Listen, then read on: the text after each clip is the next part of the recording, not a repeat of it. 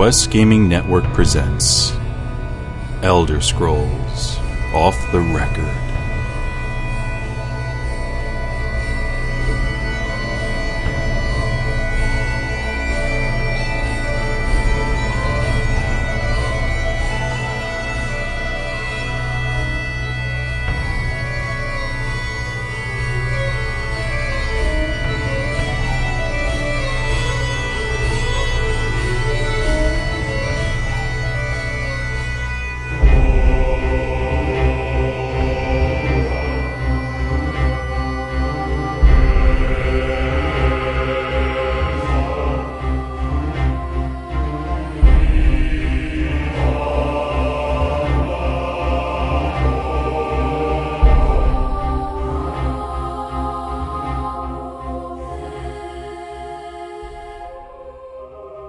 Everybody. Welcome back to Elder Scrolls Off the Record. And I forgot to do my introduction letters this week. So I'll make up something goofy as I go. I am Joe the Widget Wilson, and this is episode number 84. And I am joined by my fellow co host, the man without a plan, Eve Arwin. Joe Wilson. What's up, homie? We meet again. It's like What's that going now, on, huh? dude? Dude, we got a show to do, dude. We do. Chat room. What's up? Nice to see everyone in there today. The lowering Lou Master of, of Lithuania Luniness. It's Lewis Alon. This is where the Elder Scrolls live. Come get you one. Hello, get Joe. scroll. We walk away. Get your scroll. Hello, chat room. Welcome. These scrolls, they slice, they dice, they make julienne fries. Look. We are joined by. Uh, yeah, no, Dave couldn't make it. His internet decided to take a poo poo, and it will not be up and running until tomorrow. He uh, was not happy when he called me on the phone. Not happy at all. But we still have the Dude Meister himself, Shank the Tank. Um, I don't want Dave back. Oh, poor Dave. Yo, chat room, what is up, other hosts? But seriously, Dave, I, I feel for you. That sucks, dude. All right, guys. Before we get into our, our meat potatoes, we have some average to get into. Eve Arwin. That's right. We want to thank tweakedaudio.com for sponsoring our show in part today. Thanks, guys, for tweakedaudio.com. What do they do? They sell awesome freaking earbuds, quality earbuds, with free worldwide shipping, unbeatable customer service, and of course, a lifetime warranty. Use our code off the record, and you'll get 30% off your entire order at tweakedaudio.com. And as we like to say, this episode was made awesome by fans such as Druid Gameworks, who wants to remind you that they're starting a Kickstarter campaign in the next few days for written, excuse me, unwritten Echoes of Twilight. Please visit druidgameworks.com for the latest dev news and tell them what you think about the next gen RPG. Thanks, guys. Oh, yeah, I'm missing my cue. Dang it. Here it goes, here it goes. You are welcome! Alright, so, before we get started, we have something quick to mention. Yeah, so ElderScrollsOnline.com has another monster feature up on their site today. They posted this up today, and this time they shine the spotlight on the Clanfear. So, classic Elder Scrolls fans should be excited to hear that this classic monster is making a comeback in the brand new MMO. Ooh, I have no idea what that is, but ooh. Oh, man, you know what Clanfear are? It's, yeah, uh, I know. they're like little Triceratop demon looking guys. Yeah, yeah, the, the Triceratops, I remember them. Yeah. Yeah. Horrible, horrible, horrible in Oblivion. Yeah. Yeah, it's not very fun. Okay, guys, it's time for your meat and potatoes. And we have right off the bat Lou's little um, happy, happy fun time. We have an Ask Us Anything lore. And we're going to do this in our usual format. However, Right. Ivar, when I'm kicking you off of the answer seat, Nice. and I'm putting Lou in the answer seat. Oh, snizzle snap. Who better? oh no, right? he didn't. Oh, I did it. I totally did it. Hope you went there. You, you ready, Lou? Let's do these. Let's do it. All right. I read in your last article about the Daggerfall Covenant that the city of Lainlyn would be featured in the game. Does that mean we'll learn more about the origin and the culture of the har- of the harpies? Uh-huh. we will be allowed to attend. really, guys? Riglametha? Yeah, that's it. oh, cool. Riglametha, okay. Will the Dragon Sword of Lainlyn be featured in the game? To which ZOS answers, There will be adventures set in the Alik'r Desert port town of Tava's Blessing, which is the precursor of Lainlyn. You will meet members of the Lainlyn family for whom the town will later be renamed, and there are adventures in the desert with harpies. But that's all we'll reveal at present. So stay tuned, folks. You want to hear about the harpies? Soon. The tricksters. what do you guys think? huh? Huh? What do you think? I, I think what's good about this is that um, I think a lot of people have this this expectation that um, every major city or landmark that I know from Elder Scrolls games is going to be in Elder Scrolls Online, only a thousand years younger. And that may not necessarily be 100% true. I mean, we know that there's going to be certain towns in Cyrodiil, like, like uh, Bruma and Chorrol, and obviously the Imperial City, and, you know, some, some towns that we know from Skyrim as well will be there. Um, but just because that you, you know of it in the game doesn't necessarily mean that it was there or it was there as you knew it uh, in, in, you know, Morrowind or Oblivion uh, a thousand years ago. Well, it's the same kind So- of premises, you are. When if you think about it, if you take like our world, for instance, you know the actual Right. real world here, take the thousands of cities that exist nowadays in all continents in all countries, and how many of those were still in existence a thousand years earlier? Maybe eight, twelve. Rome. Yes, I mean, uh, you know what's a great example of that is um, now that I'm thinking of it is New York City. You you want to know what New York City looked like a thousand years ago? It was a forest, It, yeah, it was an island forest. a very pretty one too, by the way. Yeah, You guys had New Yorkers had to ruin it. And the Dutch first. yeah, I was gonna say blame the blame the Dutch. Uh, fair enough, fair enough. New all Yorkers are like, no, man, no, man, we made it better. I don't think any New Yorker will tell you that.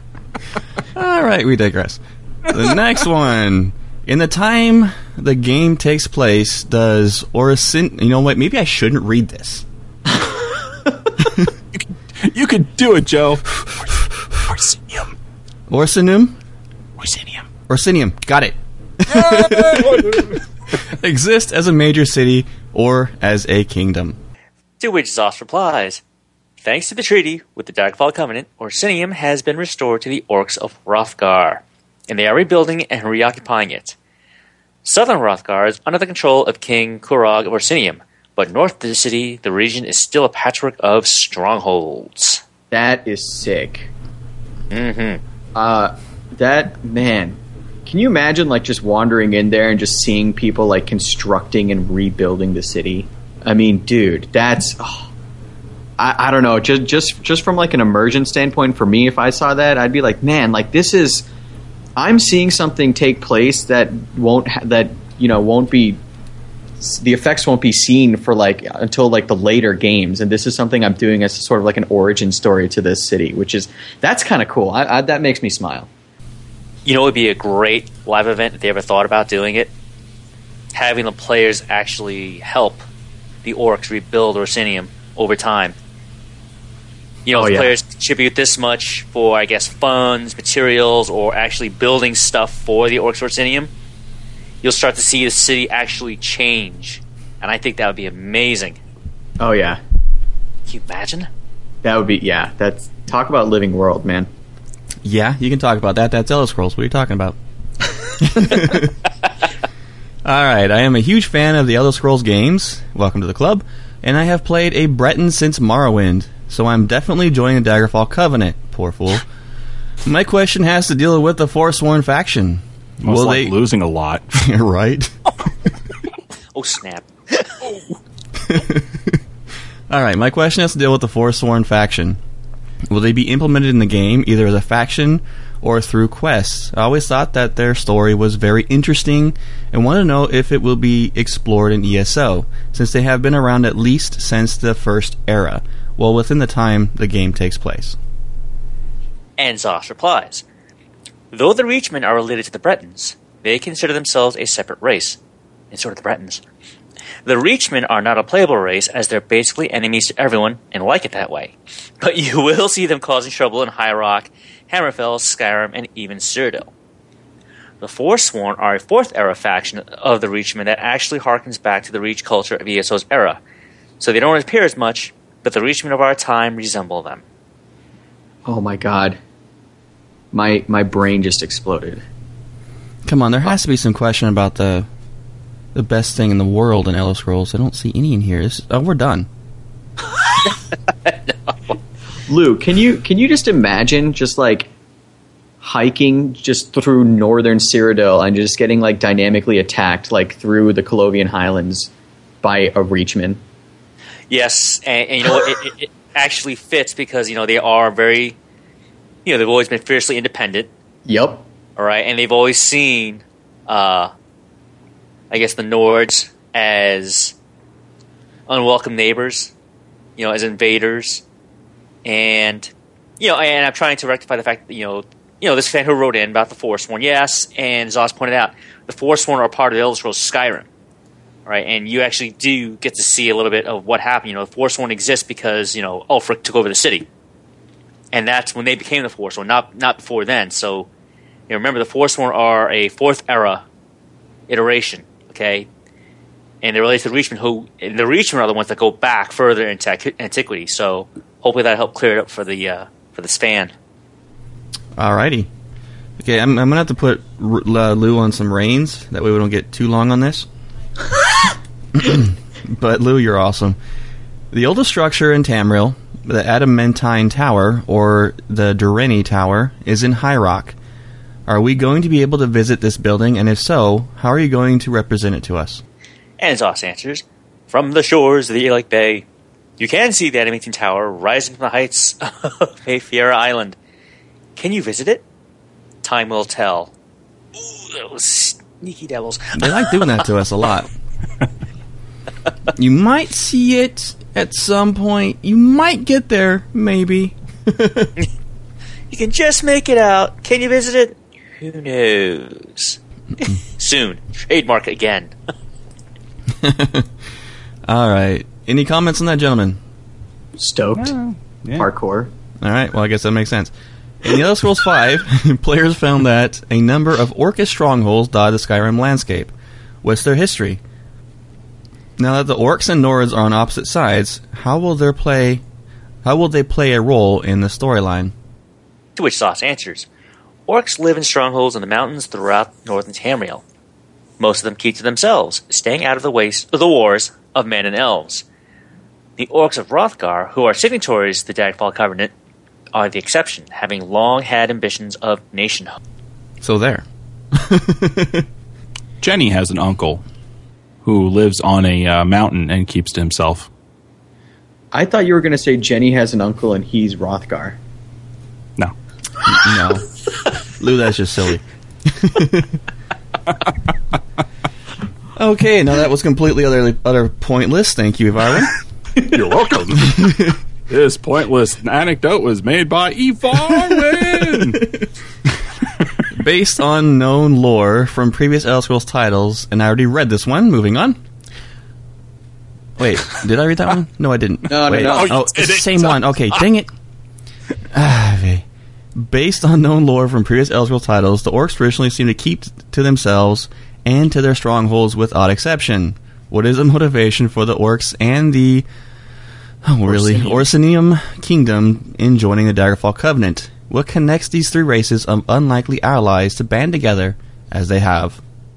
And ZOS replies, As mentioned above, the Orcs of Wrothgar have long been ambitious to have their own state, and these ambitions have been repeatedly crushed over the millennia. Oh, you have no idea. Their membership in the Covenant is one more attempt at organization and recognition. So, yes, I mean, eh, that in a nutshell is it. I mean, the Orcs have always wanted to have their own state, their own independent nation, and as we see in the lore time and time again, they come up so far only to have themselves fall. I think it's important to point out that the races, even though they're they're bound uh, in a loose alliance, they don't necessarily all like each other because they're playing for the same team now. exactly. Most of these alliances, the the Ebonheart Pact is a fantastic example of this. You know the um, the the Dark Elves don't want anything to do with the Nords, but they form a pact at Ebonheart. You know, uh, because they they recognize that there's a need if they're going to to survive, and a lot of the a lot of the the alliances that are made during this era between the races is is a result of nothing but that. I don't like you, but you're my neighbor and I have to put up with you and I don't feel like dying and if you die, I go with you. So, I guess I'll work with you for 5 minutes. That's kind of what we're talking about. They're not best friends. They don't like each other. And this is another example of that too. I, I think uh, you know, the orcs are not necessarily, you know, the best friends of, of some of the other races in the Daggerfall Covenant, but they have their own motives for, for doing this. Yeah, right. it's, I uh, mean, yeah, go ahead, Shank. I'm sorry. no, I was just gonna say, yeah, it's it's born out of necessity, really. Exactly. I mean, all these alliances, people have to mention. It, have to remember, it's not about you know you touchy feely. Oh yeah, we're all friends here. We're all, no, it's going to be uh, to be totally cold and brutal. It's they all these factions need to survive, and the best way to do it is to form these alliances uh, that they see that they can use to their benefit. So, you know that that's you know that's the world we're going to be thrown into when ESO comes out. Yeah, it's, that's uh, very true. Sorry, phone issue. Got to fix. Okay. I was wondering, besides the title Mane, is there a prefix that is attached to this name? Tied into this question is the uh, absence of Manes. Who rules between Manes? Roughly 10 to 15 years would pass before one could be found or properly trained to take over. In days of old, they transitioned power between the many states based on the phases of the moons. But with only two states remaining, Pelletine and Anaquin- Anequina, it would seem more likely that they would transition with every ruler with the exception of Manes. To which ZOS answers, the selection and accession of a new Mane is in fact one of the key events in which players can get involved in Northern Valenwood and Western Elsweyr. How is a new Mane chosen and accepted? You'll get to see for yourself. Again, it's like, here's a carrot. oh! Just out Dude. reach. Yeah. Sweet. I think it's based on how long your mane is. wow. I think this is a, a great player mechanic. I mean, since you know they have said that players get to be chosen as emperor in Cyrodiil, and now another level of, I guess, player politics comes involved with the Manes. Oh, oh, how down and dirty can the server get? Backroom deals. Well, gentlemen, that was this week's Ask Us Anything lore segment. That was pretty cool. I never knew what a Mane was. I'll have to look into it more. um, Shank, if you would, please scroll down to the first email and give it a read, sir. It has a special request in the PS for you. Okay, let me see. All right. Di- oh, hold on a sec. Oh, good thing I read that first. Okay. Dear ESOTI, after reading a recent article about the McConkle interview, I left feeling more confused about the ESO economy. No offense to Brian. At first, he mentioned what I already knew about the guild store system that it was a system where players could put up items for sale to their guild. But then he mentioned that guilds could open their stores to the public in certain places around the world. Is this just a local auction house system without bidding? Can you give some insight using your knowledge of MMOs as to how this would work? Thanks, Will G. P.S. Can Shank read this as Bane? yes.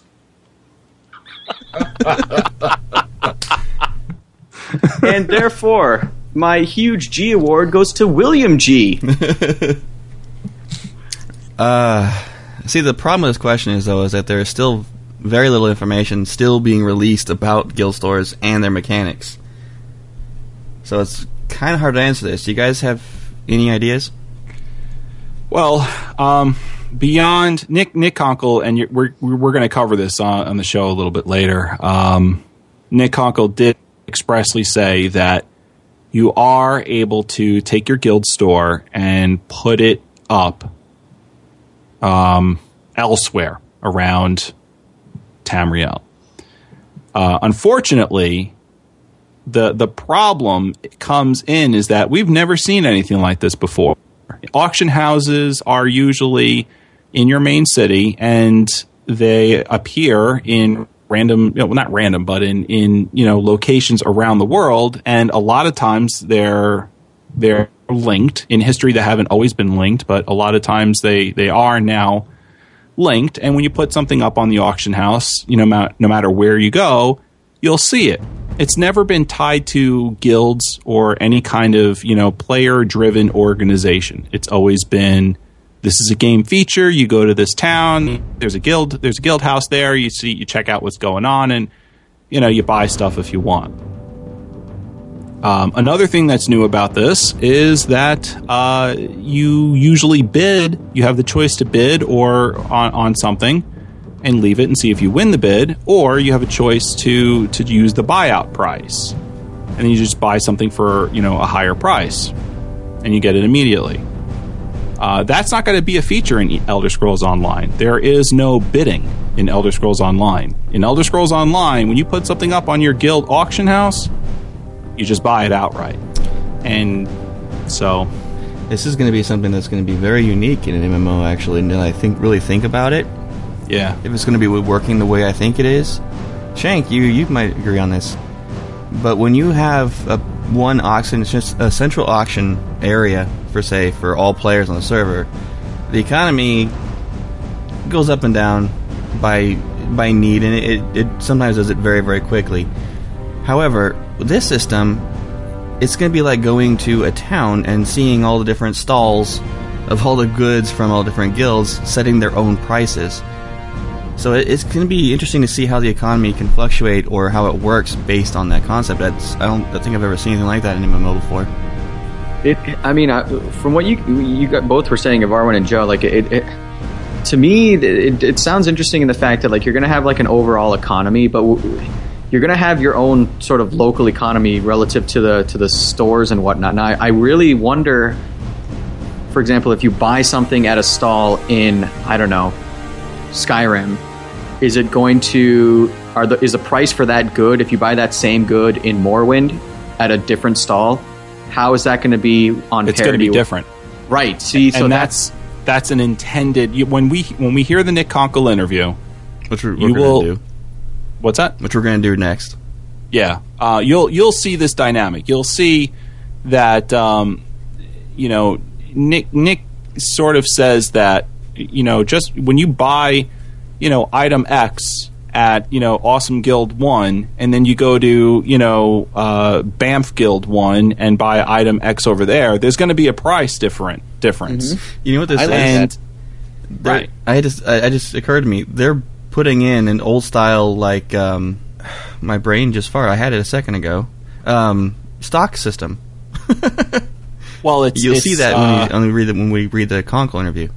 It's uh, capitalism, really. It's, yeah you know what I meant. Oh, yes. All right. Speaking of which, the Konkle interview. Nick Konkle reveals ESO goodies in a, in a recent interview. Uh, Yvarwin, would you do us the honor? Sure thing. Um, now, here's the thing. All right, head over to Elder Scrolls Off the ElderScrollsOffTheRecord.com for the full interview. But here are the highlights that if you've been tracking all the information uh, for Elder Scrolls Online along with us, here's the information that's going to stick out and be new to you. Uh, if if all of this, however, may be new to you, again, it's a very long interview. We can't cover it on the show right now, so head over to ElderScrollsOffTheRecord.com for the full interview and links to the sources. All right, but here's some things that we learned. Uh, number one, Nick had alluded to advancing the way an MMO offers customer support to its players by, in quotes, making it easier to get help without needing to call or wait around. So they're looking to to find ways to uh, to bring quality quality customer support. Um, all right. Also on content updates, I quote. We're targeting a DLC level of content coming out every four to five weeks. that also feels appropriate to the IP, making sure that we can constantly fill out more of the world. Hold it right there. And Nick, yeah, well, Yeah. Wait till you see. What do you see? What DLC level content means to to Nick Konkle? Uh, he gave an example of what a patch, which it would be lower than a DLC level of content. Okay, a patch in this game may include, and I quote, an example would be adding in the Thieves Guild quest line, a series of story driven quests for an individual player adding in a justice system within the game. So when people steal things, there's a consequence to that action. And then adding in a skill line that lets you distract guards and that sort of thing. So you'll have a package that includes story, some gameplay elements, and maybe a new system. That's just a patch. That's a patch. See, this is why they're charging fourteen ninety nine a month, guys, to do this.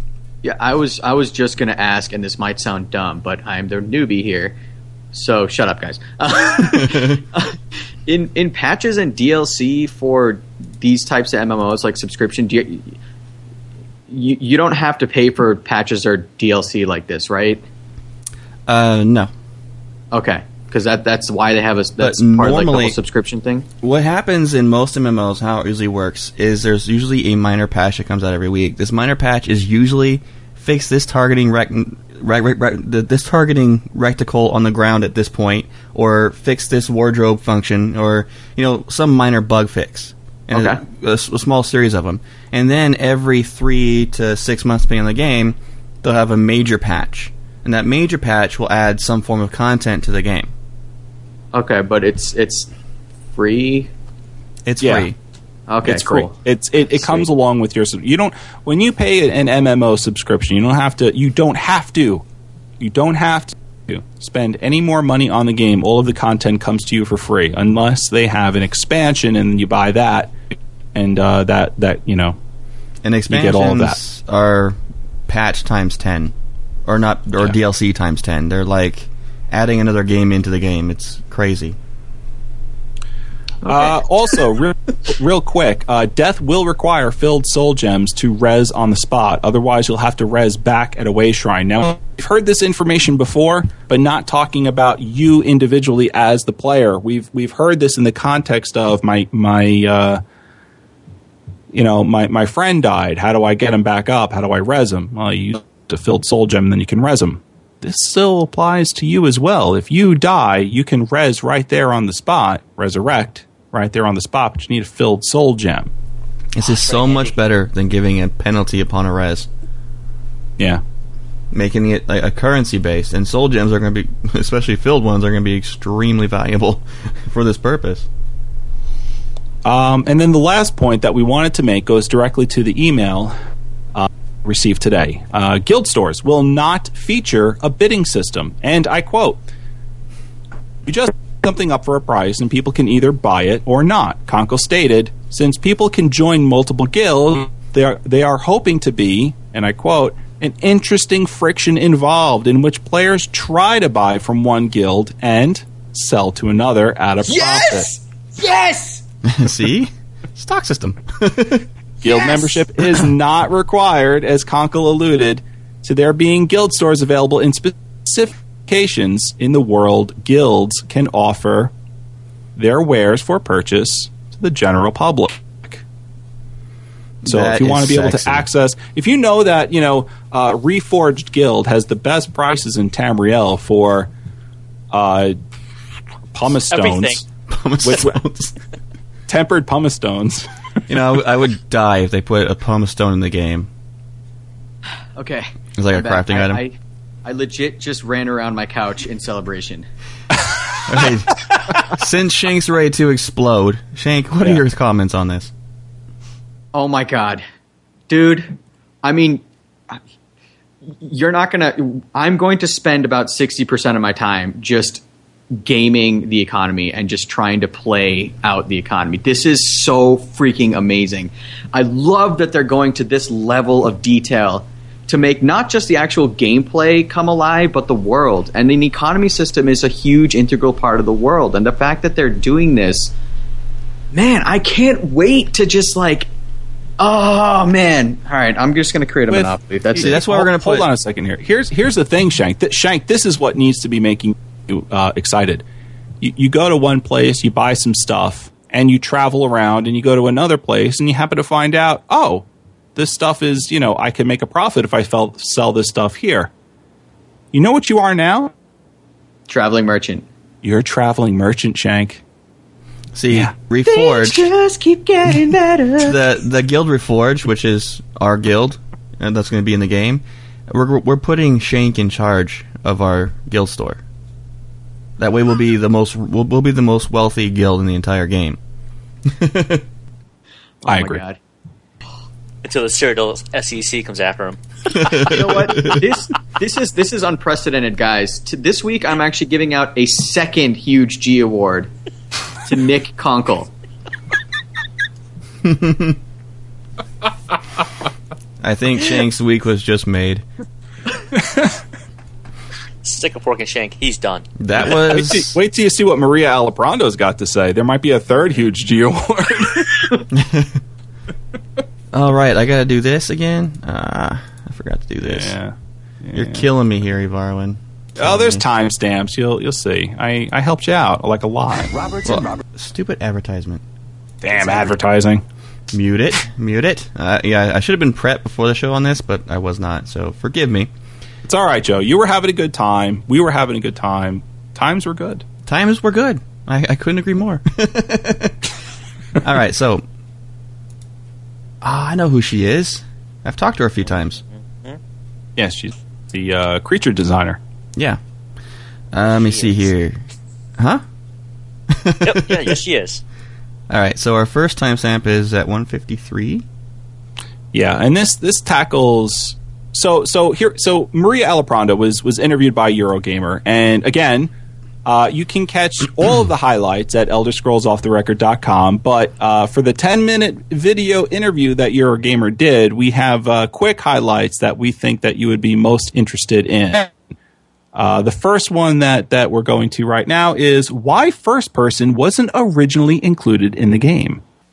We weren't going to do it for um, technical reasons. Um, in the traditional uh, non uh, social Elder Scrolls games, you don't really have the problem of monsters being behind you.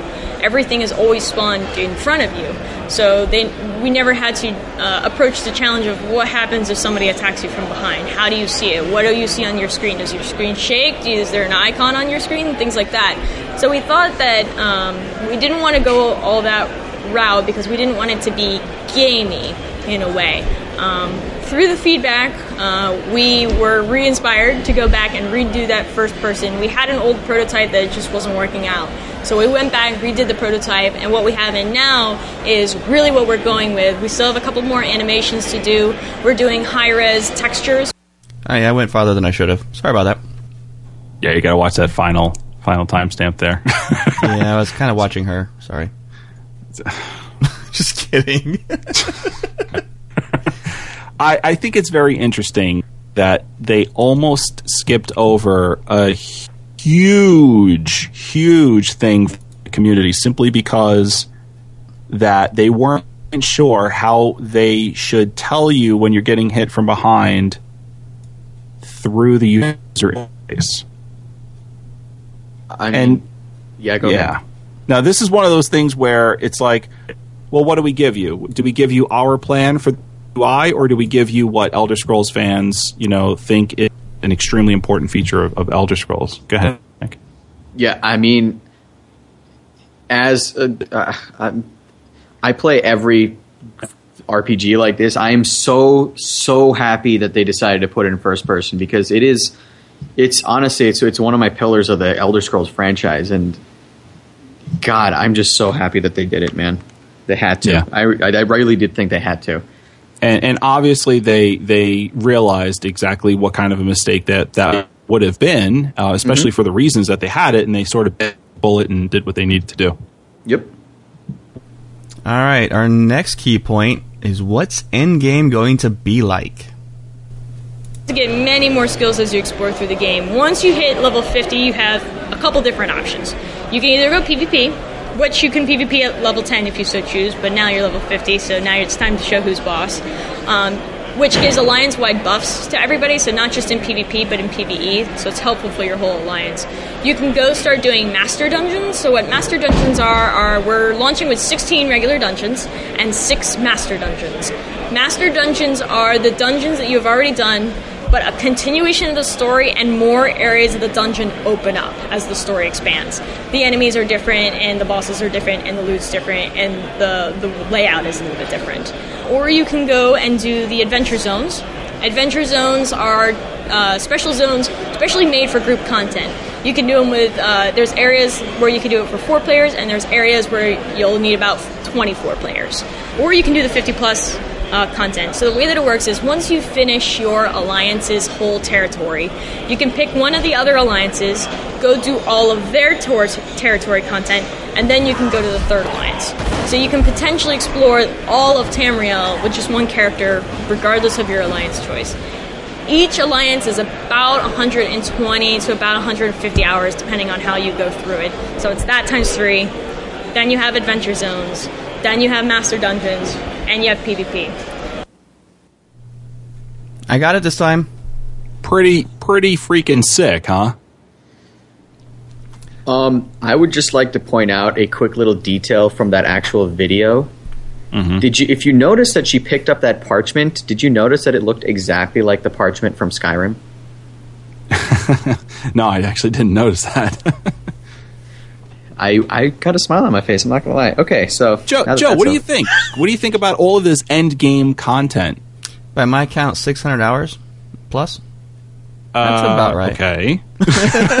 sure. Hey, I was adding up numbers in my head based on my MMO experience, okay? Um, Yeah. Well, I love the fact, really love the fact that you can go to the other two factions, the plus and the plus plus mode, as it was region, you know, previously re- regarded as. That's a, a huge, huge bonus, and I am still kind of holding out my any kind of in-game um, thoughts on this until we know more about the adventure zone, what they include, what they entail, that kind of thing. The PvP, the more we learn about it, it, it gets sounds exciting to me. It's it's sounding more and more exciting something that I will probably will be doing at 50. I'm gonna be too engrossed in other things until 50, but yeah, that's all I got currently. Your alliance. Once you're done, someone else's. Once you're done, the third and final. 120 hours each. 250. And that's. What? 250. You know, maybe longer depending on your playstyle. Right. And, and when we spoke to Paul uh, a couple of weeks ago, he said that was actually kind of on the fast side. So that's a single player's dream when it comes to, to Elder Scrolls. That's awesome. Yeah, and I'm glad that you mentioned that was on the fast side because I couldn't quite remember. So that means for someone like me who plays at a snail's pace, Yeah. dude. and let's let's let's remember, okay? There's 24 of these things that we call hours in a single day. So 120. well, let's run the let- let's run the numbers here. If you're really like a, a single player exclusive type mind, you won't be after a while. But let's say you are, um, and all you want to do is take a character, a class, and play it through Ebonheart Pact. You go through the you do the other continents as well. So that's 450 450 hours. Um, you go and you decide, okay, well, I'm going to do Aldmeri next with a different class. That's another 450, and then the other one, another 450. So you got all of them, Daggerfall, Mary, you know. It winds up to being 1,250 hours at least. How many of us can say we've put that much time into the single player games besides Shank? it's it's insane. And that like you said, that's a single player's dream come true. Then on top of it, you have you have instance dungeons. You know, you have the the um, the public dungeons. You run in there by yourself. You don't have to be in a group. You've got uh, instance dungeons where you know you're in a four man group.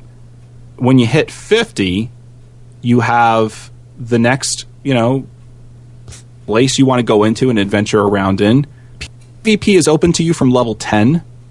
And then, you know, so once you hit level 10, you jump into Cyrodiil. So there's PvP available, which is, you know, it's going to be great from what I can hear. Um, Master dungeons open up at endgame.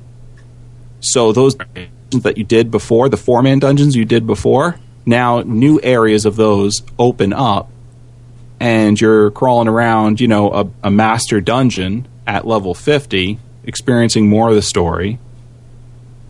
Then you have the adventure zones, which are, they were saying, is a 24 man group, 4 to 24 man group out there. It's tremendous about the, the stuff that's going to be in this game. And I'm glad that she was able to just sort of consolidate it like that and just give it to us, you know, you know almost like in bulleted format because you kind of forget, you know, some of these features in the game, which when you put it all together is really extremely impressive. Exactly. All right, guys, we have another uh, post-launch schedule. Is is what's up next? And here we go. We also have a pretty aggressive post-launch uh, schedule. Uh, Imperial City is currently under siege, and we'll be evolving the story of Imperial City post-launch. We'll also be introducing the justice system. So right now you can just steal things off a table and nobody's going to really stop you. Um, but we'll be introducing a system that kind of evolves on the whole theft uh, mechanic. And then we'll also be introducing, along with those lines, the Thieves Guild and the Dark Brotherhood. And those get entire storylines as well as entire quest lines. My turn to go run around my couch screaming. I'll be right back. Dark Brotherhood! Dude. Dark Brotherhood, enough said. Okay, next point. The show is too cathartic. Yeah, I'm loving it. I'm, I'm I'm loving this this whole, you know, uh, post launch schedule they got planned. I mean, this to me from from what if they stick to this and is actually the way that they're describing it to me, this this sounds like probably the most aggressive post launch schedule that I've ever seen in in an MMO. Me personally, all right. Um, I can't think of the the kinds of things that that they're putting in, you know, in just a patch, and then a DLC type content is going to be, you know, every three to four months coming down the road. I mean, we'll, we'll see what they do. It sounds extremely aggressive, but you know, they seem very confident. And Nick Konkle had pointed out during his interview something that I think many people think, but not a lot of devs say, and that's if you're going to have an aggressive post launch schedule like what we're going to have, you have to start planning this really, really early, and and they are. It's uh, it's, an, it's a very very if, if they pull this off, it will be absolutely amazing. Especially if look the fact that okay, you hit fifty in a month because you're over aggressive and you just got to be the end. You're not going to be sitting there like with most of them, most twiddling your thumbs like okay, what's next, guys? Be like, oh crud, they just got the new justice system in. I want to go try this out, and once you get that figured out, oh oh, there's Thieves Guild. I gotta go do this now. then when Dark Brother comes out, I'm going to be obsessed. Yeah, I'm looking forward to how they handle all of that. Yeah, me too. All right. Any other comments? Um, no, because Dark Brotherhood is it, and we're moving on. quest as well. Um, in order to get emperorship, you have to your alliance has to own all of the keeps around Imperial City, and then if if you get that, the person with the most alliance points, thus the person that has contributed the most to the alliance war, is crowned emperor. When you are crowned emperor, you get an alliance wide bonus, which is really great. You also get an entire skill line dedicated to just the emperor you become the most powerful force on the battlefield. You are uh, a nearly unstoppable jugger- juggernaut at that point. If you lose the crown, you still get to keep the skill line, but the powers are greatly reduced back down to the powers of all, all the other skills. But having an emperor on your side, either while you're sieging a, a keep or defending a keep, is not only a huge bonus just in that one situation, but having an emperor for your alliance allows your alliance to be p- more powerful overall. So people that are PvEing also want an emperor. People that are PvPing also want an emperor. Oh my gosh. Really? um, I put my name up for Emperor, guys. I'm just saying. oh, you have to earn it. oh, I will. I will. you don't get voted. I'll earn it. which I oh, which I think is amazing because you know other games that I've played, other modes that I play that do have this sort of system in place. You know, it, it, it's all about the the popularity contest, the you know which is the most powerful guild or set of guilds on that server, and you know they pretty much get to dominate. What happens? This is just a welcome breath of fresh air, saying, you know what, you want that crown, as Brian was saying, work for it. Um, the a person in the chat room has just earned the huge J award. Kai widget for Emperor 2014. What's up? uh, someone actually had a good question. Um, uh, Juzek says, "Wait, with the mega server, will there only be one emperor in the world?" And that answer is no, because it's going to be based off of different. Um, what do I call it again, everyone? Campaigns. campaigns. Ah, There's gonna be multiple campaigns going on at all times. Now, there'll only be one emperor per campaign, though. So, yeah, figure that one out. And that was it for that, guys. Any last thoughts? Now's the time to your overall. What do you think? I'm genuinely. I- The first time I saw this, I, I was definitely a little bit surprised when uh, I, I read and heard the um, what their original plans for first person were. I, I was legitimately surprised because I thought they were going to plan for it all along from the beginning, but it sounded like it really took a lot of iteration. But I mean, seriously, I I I'm just so happy that they put it in because I mean it's an Elder Scrolls game to me, so that's I'm really really happy for it. Evarlin? I, I don't think there's a single part of this game that's going to be lacking. If uh, I, I wish I could say more. right? Ah, God. Um, everything sounds awesome. It really does. Overall, I'm just glad that this interview with, with Maria just shows that, and I hope it answers a lot of the naysayers' questions, saying, you know what, ZOS has a plan, and you know, bit by bit, they've been revealing it to the general public, saying, you know, this is what we've been working on, and a lot of stuff to keep in close to the chest because you know what, they don't want to make mistakes, right? They don't want to get punished for it by the internet community, right? And, and by you know misconstruing uh, information that they put out there. And I really do love the fact that that post-launch schedule is going to be amazing. I mean, if they if they do keep to it, you know, there's nothing. You know, how can you be bored? you know, unless you literally you know have a, a IV with Red Bull in one arm and the other with Mountain Dew. Well, I have that going on. the- Yeah. Well, you know, never leave your computer. I think that's the only way you could probably do it. Done and done. I already have it set up, Lou. Wow. I, I, wow. I'm scared.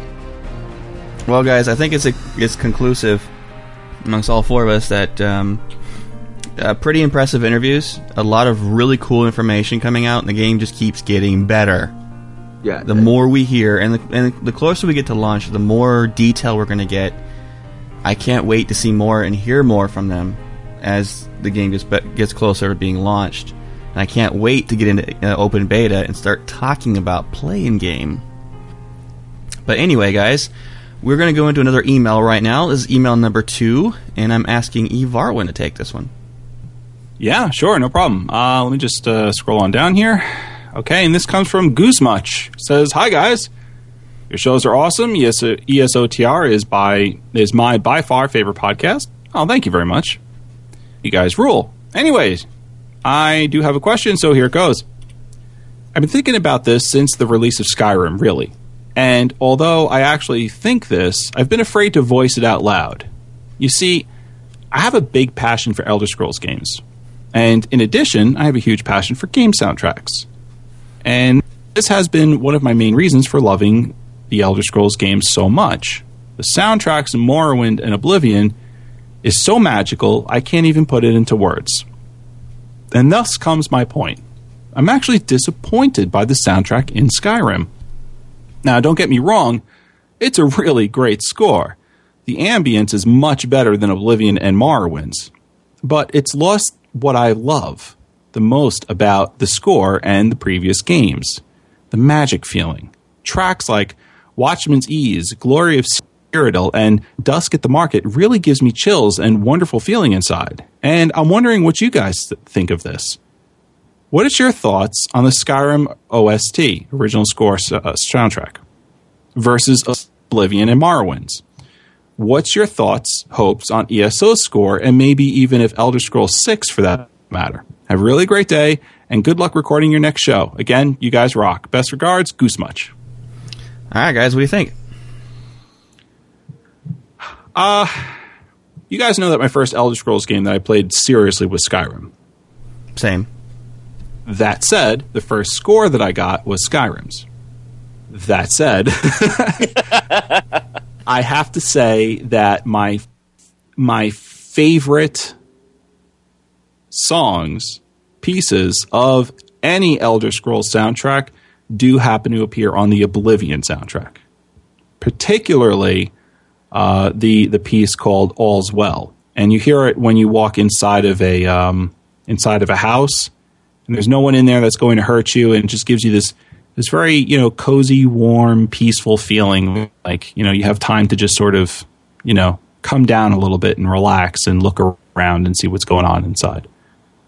I, I am not kidding you when I tell you that you know when I'm stuck in traffic on the way home from work, I hear that song and my heart soars.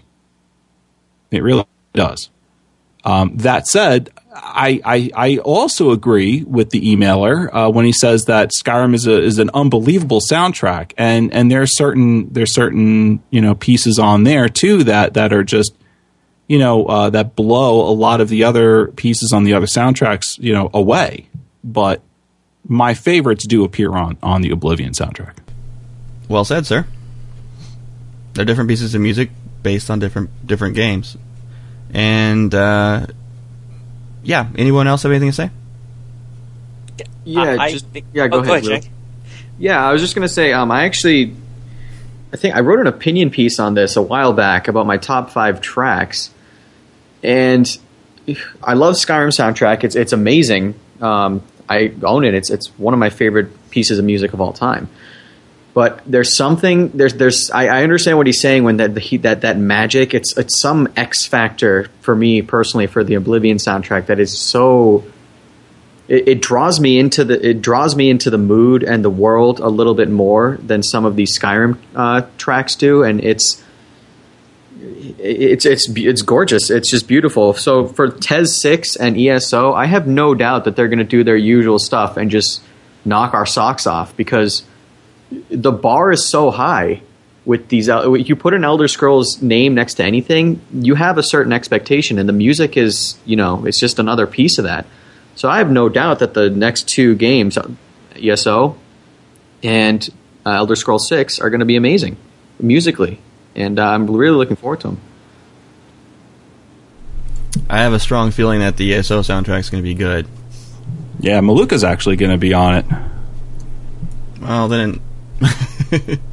They uh, they just announced yesterday, I think. Um, no, she's good. She's doing a uh, project with Jeremy Soule. yeah, but her vocals are going to be on the um, on the soundtrack, I think. Not that I've seen yet. It, well, if you can find it, let us know. and We'll post it up. Uh, yeah, that's the thing that Jeremy Soule posted yesterday. That's not for the soundtrack. That's his own compilation and Kickstarter he's doing, Mm. Okay. And I, that's going to be awesome. By the way, I that's going to be crazy. And we have, uh, let me see here. We have the dev question of the week, brought to you by Brian Wheeler. this guy's great. You guys ready for this? Oh yeah.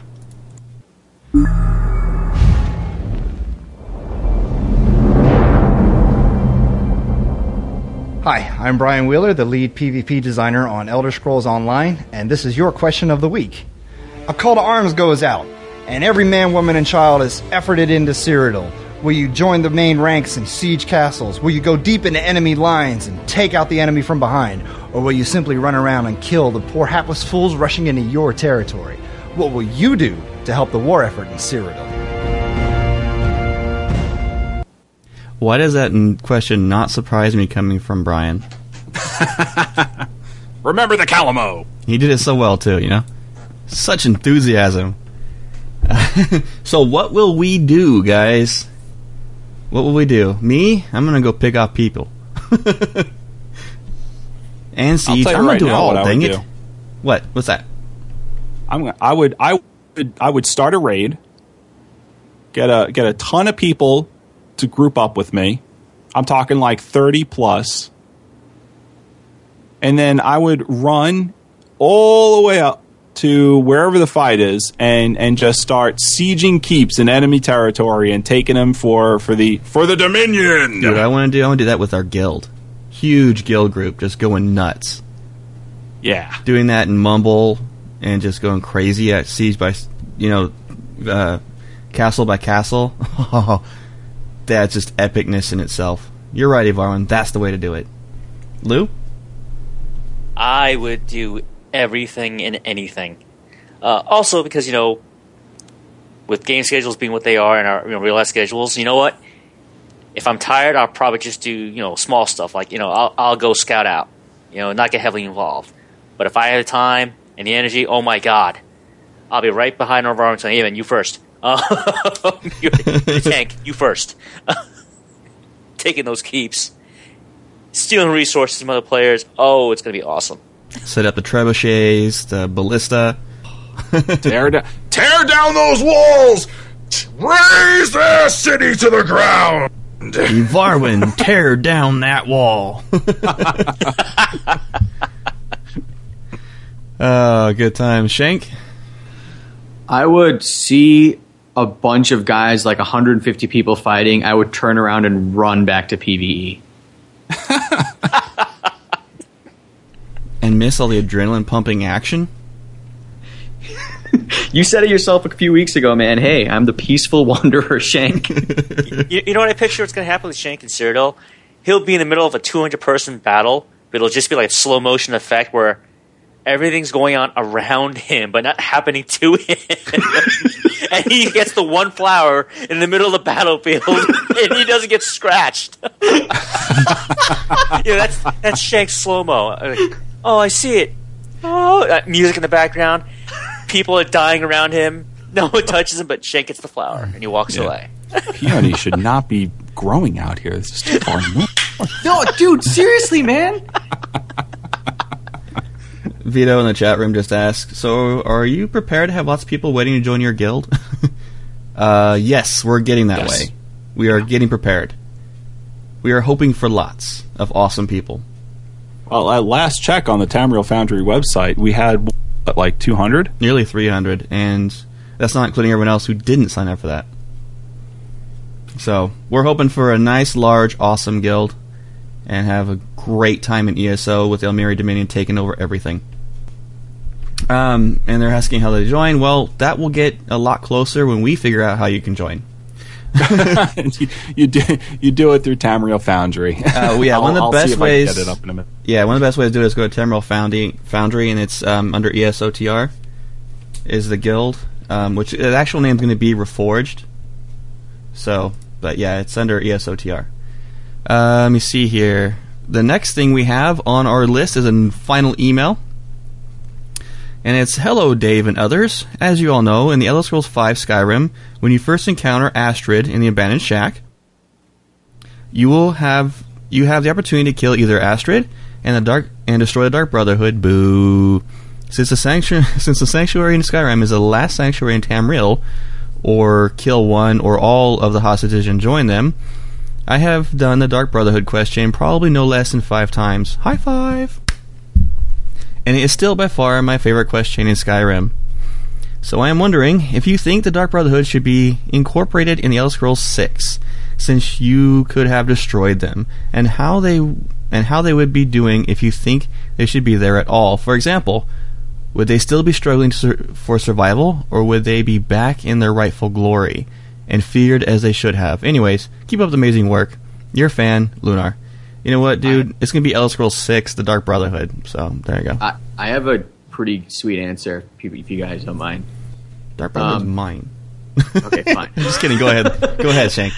I think if if we are going with with the uh, the chain of events that he's writing in his email, that if it's the if for example if you destroyed the Dark Brotherhood in Skyrim, right?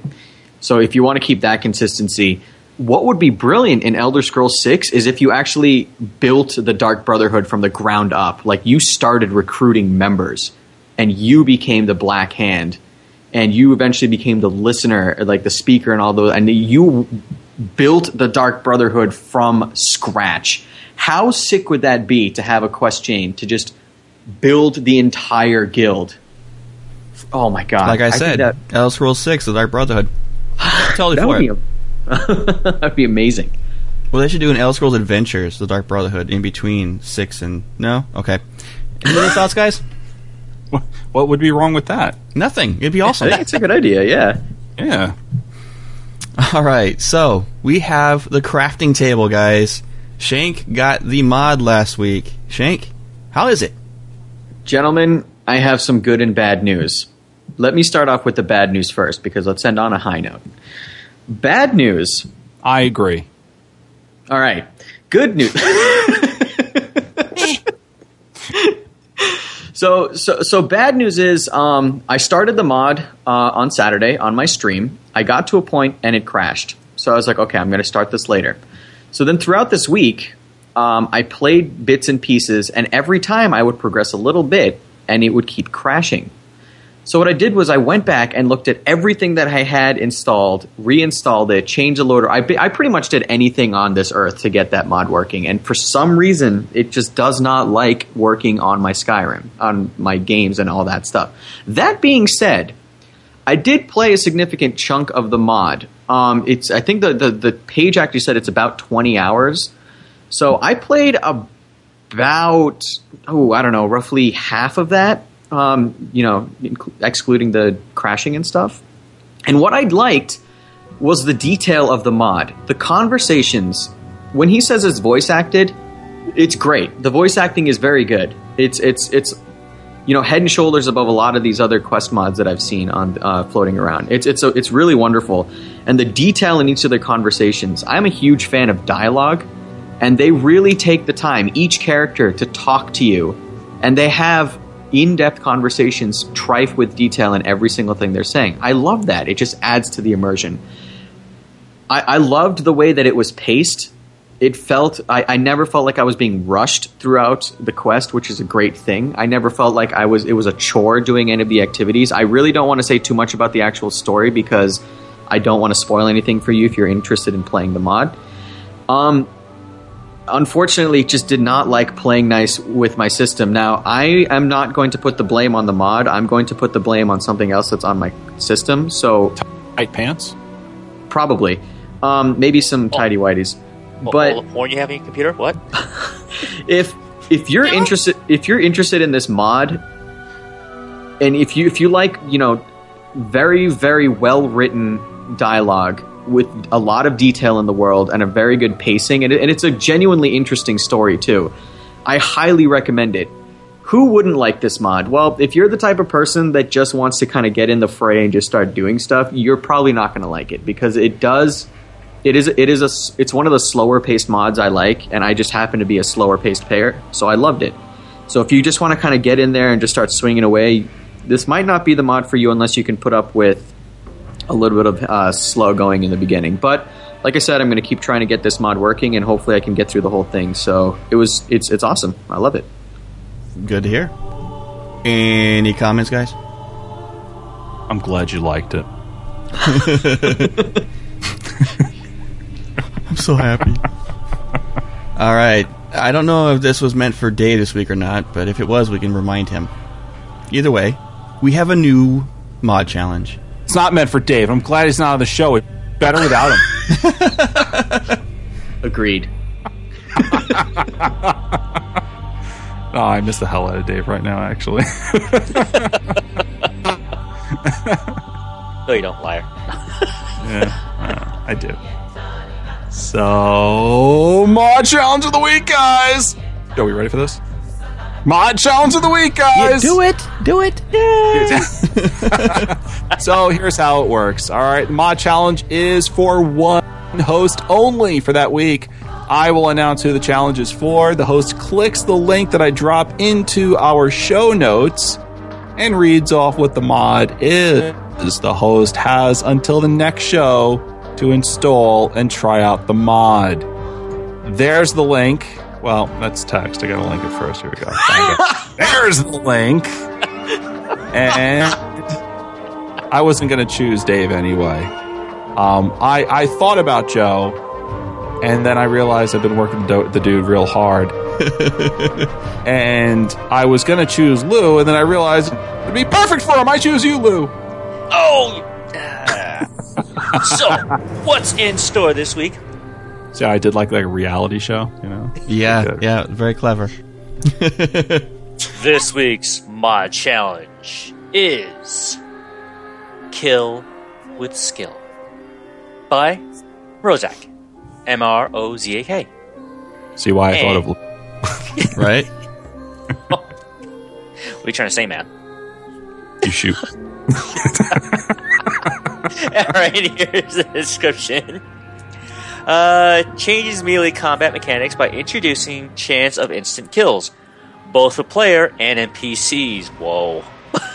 Depending on skill level with equipped weapon type, relative position of combatants, blocking, etc.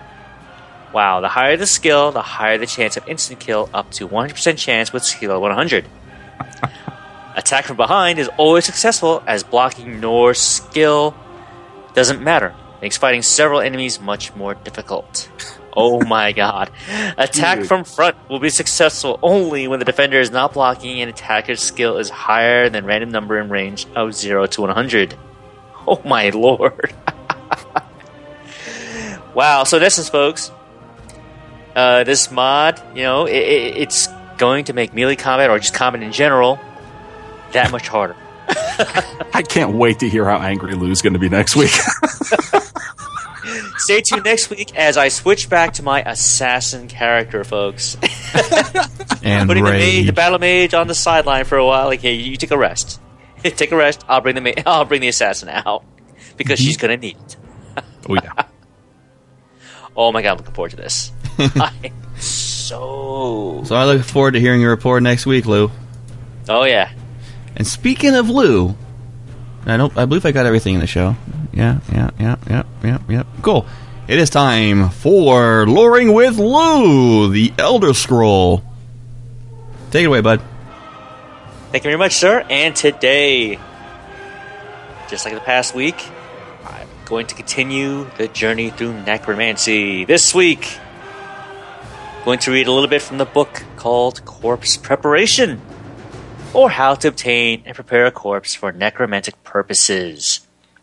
The author is unknown. Join us as we delve into the foul darkness some more. Volume 1 The Acquisition of the Corpse. While the arts of necromancy are only illegal in the province of Morrowind, few citizens of the Empire have an enlightened view of our art. Thus, the acquisition of corpses on which to experiment is often difficult. In Cyrodiil, a few necromancers who have served the Empire are given the corpses of criminals and traitors to use legally. This provides those who have acquired such a post with a fresh supply of corpses, most of them young, strong, and intact. In Morrowind, the outlawing of necromancy would make its practice impossible were it not for the fortunate institution of slavery. While the temple will investigate obvious signs of necromancy, such as hastily emptied graves or ash stolen from one of their ash pits, a careful and discreet necromancer can thrive in Morrowind by taking slaves at a modest rate. Most will assume the slave escaped or died in the ashlands. Finding suitable corpses in Black Marsh is nearly impossible due to their rapid decay. There are also diseases, Argonian tribesmen, and other difficulties that must be dealt with. I know of only a few slowed necromancers who operate successfully in Black Marsh, and even they stay near the coast. While the forests of Elsweyr pose some of the same problems as those of Black Marsh, the deserts preserve corpses for hundreds of years in a way that requires very little preparation. Khajiit of the desert tribes are often buried with only a small cairn of stones which are easy to find and uncover. The Khajiit show remarkably enlightened indifference to graves we uncovered. It is said that in the port of Senchal, one may purchase anything one desires. This is true if you desire fresh corpses. No. While Bosmer perform arcade rituals when burying the dead, the more primitive Bosmer still practice cannibalism upon their enemies, which reduces the number of available corpses. As be expected from such a backwards people, they have an intolerance of necromancy that goes beyond all reason. Many necromancers who practice our arts in Valenwood become one with the trees themselves. Somerset Isle is even worse in some ways. Some Altmer born to the most respected noble and scholarly families are actually allowed to study the dead in the open. Their research, however, seems to be centered on finding ways to extend their lives even further than the practical uses of our art. A necromancer of any other race caught in Somerset Isle can expect the worst possible punishments. Volume 2 The Skeletal Corpse. When raising a skeletal servant, it is important that the body of the skeleton be complete. If the skeleton is missing crucial bones, the results can be frustrating. One should only attempt to raise skeletons when you are sure that all or nearly all the bones are present. While the magic involved in raising a skeleton will assemble the bones in the proper order, skeletons may be strengthened considerably by the addition of support on their joints. The most common are leather straps that bind the bones together more tightly. Some practitioners also drive metal spikes between the joints, which is more expensive and time consuming, but they protect the servant where it is weakest. The details of this are unimportant, as even an amateur can strengthen a skeleton significantly. Only practice will reveal the best methods of binding and reinforcing the skeletal servant. Amateurs often make the mistake of binding the bones too tightly, limiting the skeleton's movements and making it useless. Again, only practice can give necessary experience in these matters, though it is best to err towards tight bindings. One may always loosen them at a later date. One more note to the student. While most undead can be raised again and again, skeletons are often damaged in ways that make raising them again impossible. This is another reason that care should be given to the skeleton's preparation. Too many young necromancers raise every skeleton they see with little or no preparation at all. Given the difficulty of obtaining corpses, this kind of inefficiency cannot be tolerated. And Volume 3 The Fresh Corpse. Mm. Fresh and decayed corpses are those that still have flesh upon them. If their decay is advanced, or if you wish a skeletal servant instead, place the corpse along a coast or in a swamp or marsh. Animals are the necromancer's greatest allies when it comes to stripping the flesh from a corpse. The ravenous mud crabs of Morrowind can strip a corpse down to its bones in a matter of days. Lesser crabs in other provinces can do the same in a matter of weeks. If you wish to create a zombie servant, one need only bring the corpse to a suitable site and enact the proper rituals. However, there are a few tips that a young necromancer may want to know. For instance, a decayed servant may be raised many times, even if they have been dismembered by those who do not appreciate our art. If one of your servants comes to an unfortunate end, you may raise the servant again by carefully gathering as many parts as you can find, binding the bones with leather straps, and sewing the flesh, if it's not too decayed, Gross. with catgut. your servant may be weaker each time this is done, but with care and maintenance, one may raise zombies dozens of times. However, creating a mere zombie is a method best left to lazy or desperate practitioners. With only a bit more time and effort, one may create a far more useful mummified servant. The first step to creating a mummified servant is to soak the decaying corpse in a bath of salt or natron for at least one month.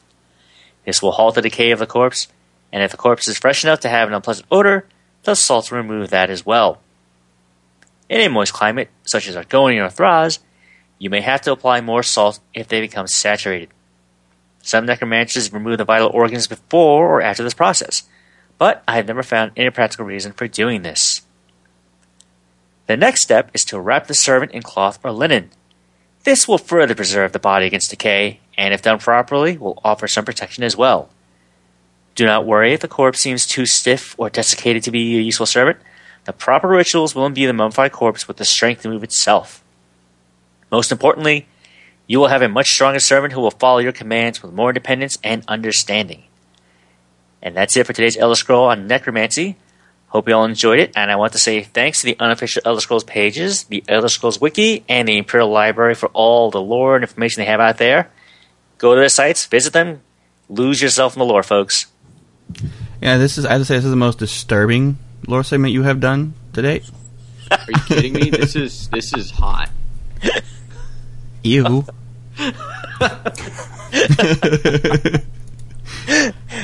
oh man, this this show's been so fun today. I, I hate to say it, but guys, it's time for our final thoughts. No, No, I know, right? it's gonna be something else we can talk about. To say it. Oh, guys, my final thought of this show is um, we need more awesome information like we had today. More interviews. You get, they can come right on our show, give us more. That's cool with me. As a matter of fact, I'm going to be trying to get Nick Konkle and Brian on our show soon, hopefully. Maybe me and Varwin can tag team them and push them into it. anyway, Ivarwin? Uh, yeah, my sentiments exactly. You know, the, this this was an awesome week for some really cool information, and um, I love it. I, I, love everything that came out this week. Um, there wasn't anything that that gave me pause that made me say like uh, I'm not too sure about that, but you know, I'm, I'm definitely definitely uh, excited about about what's what's coming ahead. Uh, Kyle was like, "What happened to the days of the three-hour podcast? Just wait until the release of ESO." Yeah, really. You'll be seeing three and four hours. I was gonna. I'm not gonna have time to play the game. I'm gonna be too busy editing the show. Lou. Wow. First, I want to say, uh, you know, yes, as Roman said, it's been a great week for all the information that they've put out, that ZOS has put out. You know, especially the interviews with Maria Alprando, taking the time to explain, uh, you know, get that nice little breakdown uh, of what they've got planned. And I really hope that assuages a lot of fears, a lot of concerns people still have for the game and the enthusiasm that Brian Wheeler showed in that PvP segment. You know, you know he's aching to get out there and, and bash some heads in. Wasn't that awesome? That was so awesome to see him just so like charged up and amped up. he and was excited. animated about it. it was great. And, you know, and that's kind of energy you know you need to see in the community. That way, you know, both playstyles, PvE and PvP, are going to say, "Hell yeah, we're in there." You know, we're going to enjoy all the aspects of this game. You know, and you know all the stuff they put out today this week man come on folks. If you have if you have your doubts they should be you know well on the way out the door. That's all i've got to say. Yeah by now right? And shank. I i legitimately just can't wait to just get in there and just trade. Just trade on the guild stores because my god i i just want to make money dude. That's going to be amazing. I, Shank, how awesome would it be for you to literally just be a traveling merchant? Just walk around to all the city, only defending yourself if you get into a fight, you know, picking out your, your skills in order to help yourself trade and, and, and go from place to place and then just literally that's what you do. Like you're known on the server as being Shank the merchant. Like, oh, what's Shank doing today? Oh, here's what I'm selling, guys. Like in zone chat and crap. Shank the tank here. yes, selling pumice stones. That'd be amazing, man. I, I, can't wait to do that. It's sick. Get yeah. your pumice stones here. For nine septims and nine septims only, we got this great deal. Leave the E off and I'll give you 10%.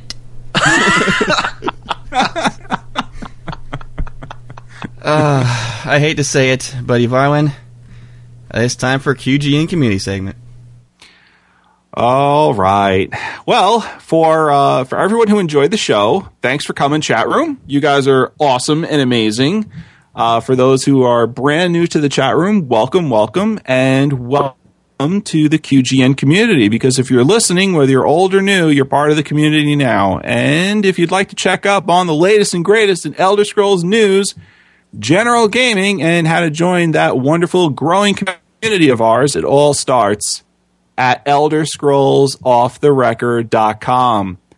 Head over to questgamingnetwork.com and you can stay connected to the latest news from Xbox, PlayStation, Rift, and Elder Scrolls. Uh, you can also donate to our shows. $10 gets you a special mention if you prefer, like you heard at the top of our show. And don't forget to follow our other shows like Rift, Off the Record, live Sunday at 7 p.m. Dungeon Quest, which is now back. That's our Dungeons and Dragons based, uh, live acted, uh, hilarious podcast. Uh, the next episode will be coming September 16th. This coming Monday. Yep, live at 6.30 p.m. Eastern. Wait, wait, that's not this coming Monday. Uh, yeah. No, well, well, it's- thirtieth. Supposed to be a thirtieth. Thirtieth. Yeah. The thirtieth, guys. The thirtieth. there you go. That's old. Yeah, that was old. That was last episode. That's my fault. That was old. Yeah, September 16th episode is already up there on, on Dungeon Quest. But anyway, uh, September 30th is our next show, recording at 7 right here on our Twitch channel. Uh, also, Joe, looking at you over there, episode 1 of Adrenaline Esports, right? Yeah, we uh, recorded it and launched it last night. It's on iTunes now. And it was a great time. We had an interview with a dev. We'll have another one next week, and the week after that, and the week after that. Yep. Yep, yep. Good stuff, man. Good stuff. We got uh, we had the uh, dev interview from Strife on there Mhm. last episode. What's coming up the next episode? Next episode, we have Torn Banner, the makers of Chivalry, coming on to talk to us about their next expansion, The Deadliest Warrior. epic as hell. I can't freaking wait for that episode to hear the Torn Banner guys. I can't wait to have them on the air and talk to him.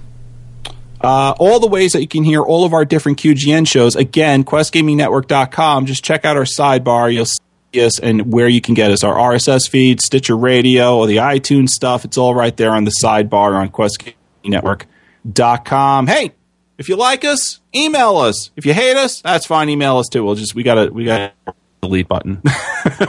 you can email us at Elder Scrolls off the record at gmail.com. Uh, check out all of our gaming videos, how to guides, and recorded Twitch streams at youtube.com forward slash Quest Gaming Network. And that's right, we do have a Twitch. Every night we're making a stream seven days a week. Follow our Twitch channel at twitch.tv forward slash Quest Network. That is the only way you are going to get your best chance, fans of Rift, perk your up, on getting a toxic hellbug mount. Best chance on the internet of getting a toxic hellbug mount on Rift off the record on our Twitch channel, twitch.tv forward slash Quest Gaming Network, and you have to follow. We broke a heart last week. They almost won, but they didn't follow, so they did not get the mount It was so sad. very sad. Uh, we do we're doing the Facebook thing, and we're on Facebook.com forward slash Elder Scrolls off the record. Twitter, Twitter's the thing that we do, and if you're if you're a tweeter, if you like to tweet, you can tweet us at Elder Scrolls OTR. Joe, you can follow him at the widget W I G I T. I'm a Varwin. You can follow me at a Varwin. E V A R W Y N. Lose at Gamer Guy 11B. That's G A M E R G U Y 1 1 B. Dave's not here. Dave. Dave, why? Porque, David, why? Porque. You can follow him at D Enforce. D I E N F O R C E D Enforce. And Shank is at Shank Tank. S H A N K T H T A N K. The purveyor of the epic quality, purple quality pumice stones. Traveling from Chorrol to Bruma, catch the Shank train and the pumice stone dancers as he This sells gets his worse every wares week. for the lowest price in Tamriel. Also, Wow. Off the Record is a Quest Gaming Network production in association with Miller's Network. I just want to say, foos for all you all next week, and I need to come up with a new catchphrase 'cause we're not talking about Skyrim anymore. Aww. Take care, everyone. Be safe. Be the foos be with you.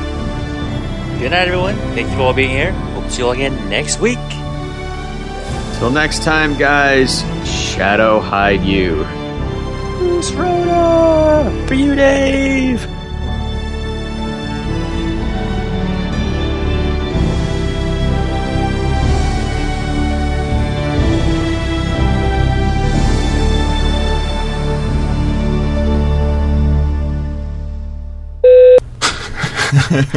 Microphone. Keyboard. Shank, are you naming Joe's characters after stuff that's in front of your face? are, we, are, we, playing twenty-five thousand dollar pyramid? Lamp. Pass. I love lamp. I was going to go there. Pass. You stole my line, damn it. Gross.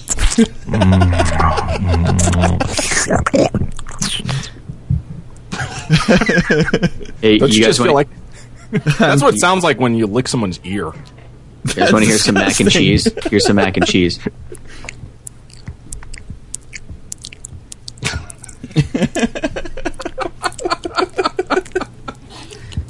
Yeah. Zillion in chat room has it right. Sounds like mammoth cheese. It sounds like a hundred tiny little farts coming out of your Pretty. Oh god, my keyboard just froze. There we go. Oh, that's not good. We've got people in the chat room asking us what the podcast is about. So pretty First much. all- oh, shut up, Shank. Economy. People are like, we can't compete with him. It's not fair. Oh well. I thought this was America. No, No, no, this is this is capitalism. this is Tamriel, man. Suck Shank it. be sitting back in his easy chair on his couch. He'd be like, It is not America. It is Tamriel, and I own it. yeah, he literally could say, "Yeah, I, I own the server." are you going to be a, a, a trader of, of, of, of flesh? As long as they're Does it, Argonians. does it bring me income? Of course, it will. Then yes. I will make the legendary Argonian hide purses. Oh my god! I'll, I'll we Ivarwin and I'll be walking around I'd be like, here you guys go. Uh, Ivarwin will just start like strip teasing and then just start throwing septims at us. And this bag will give you from 50 slots to 100. for each piece of armor that Ivarwin takes off, bear in mind, guys, just because I'm a Templar doesn't mean I wear a chastity belt. So They won't be called septums though. They'll be called gold, won't they? and uh, yes, and, and remember, Ivarwin only shaves his legs for stealth, and because he's a tank, they're not known for stealth.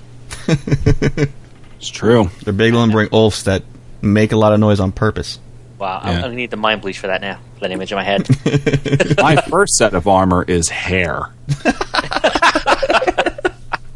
My manly hair. Kind of had that. You guys ever see that commercial? Um, that credit card commercial when they're having like these uh, Norseman games. And they Yeah, had dude, the- Capital the- One. commercial. Yeah, the the beard growing contest that just came into my head. Steve Harlan popping open his armor and just and hair just. Can you just imagine him just like walking around, just dance? Does anyone want to dance? I, no, I picture more of the paladin type. Seriously, aha!